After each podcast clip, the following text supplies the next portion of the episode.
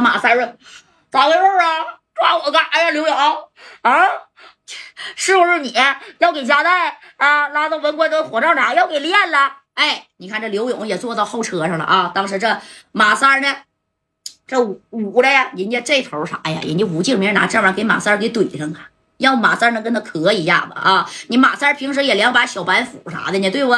你遇到这玩意儿，咔这顶上他也没卖了。你看，就这么的啊。这马三儿。加点小烟，别着火了，啥意思啊，刘勇啊？我还没找你算账呢，你打我干啥呀？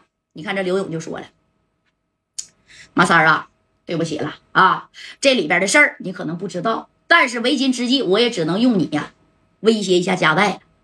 加代呢，讲情义，讲哥们义气。哎，走，开车去棋盘山。有没有去过咱们沈阳的棋盘山呢？沈阳的棋盘山有一座山上，哎，有一副棋盘啊。为啥叫棋盘山呢？咔咔咔的，这这个棋兵马炮啥的，这有一一一个大石头上边啊，所以叫棋盘山。给他给我拉那去，干啥去？下棋去。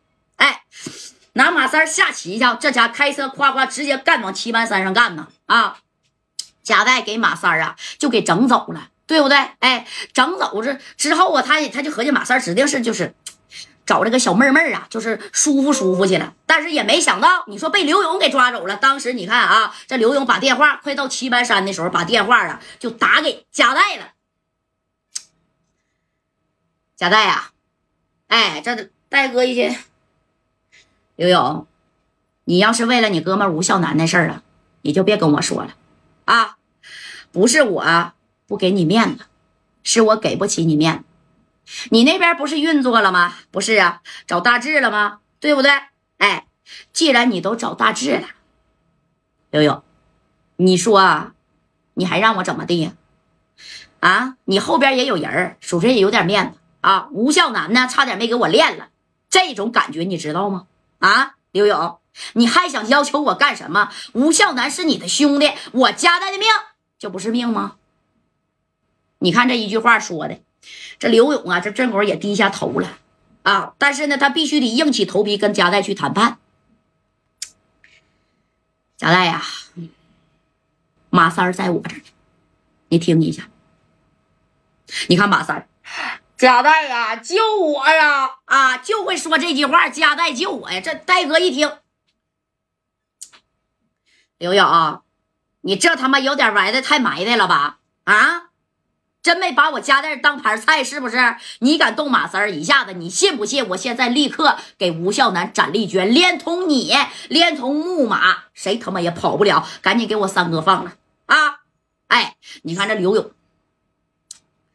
贾代呀，我知道这么做有点不对，但是我没招了。那吴孝南也是我哥们儿，帮我不少啊！啊，我刘勇能走到今天这个地步，吴孝南也是功不可没呀。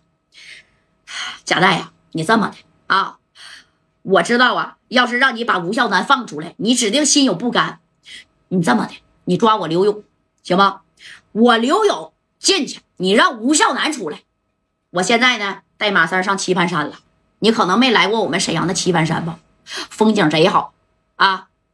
你要是同意，那你就过来到棋盘山上来，行吗？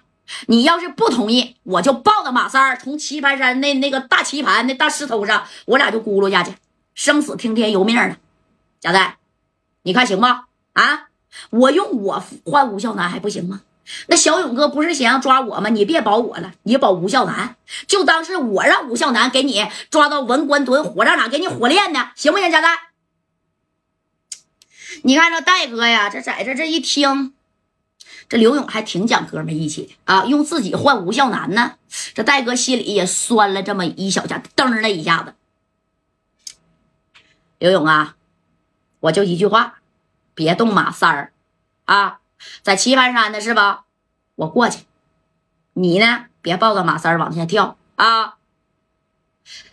贾代呀，那你过不过来？我现在就过去。哎，啪，着电话就挂。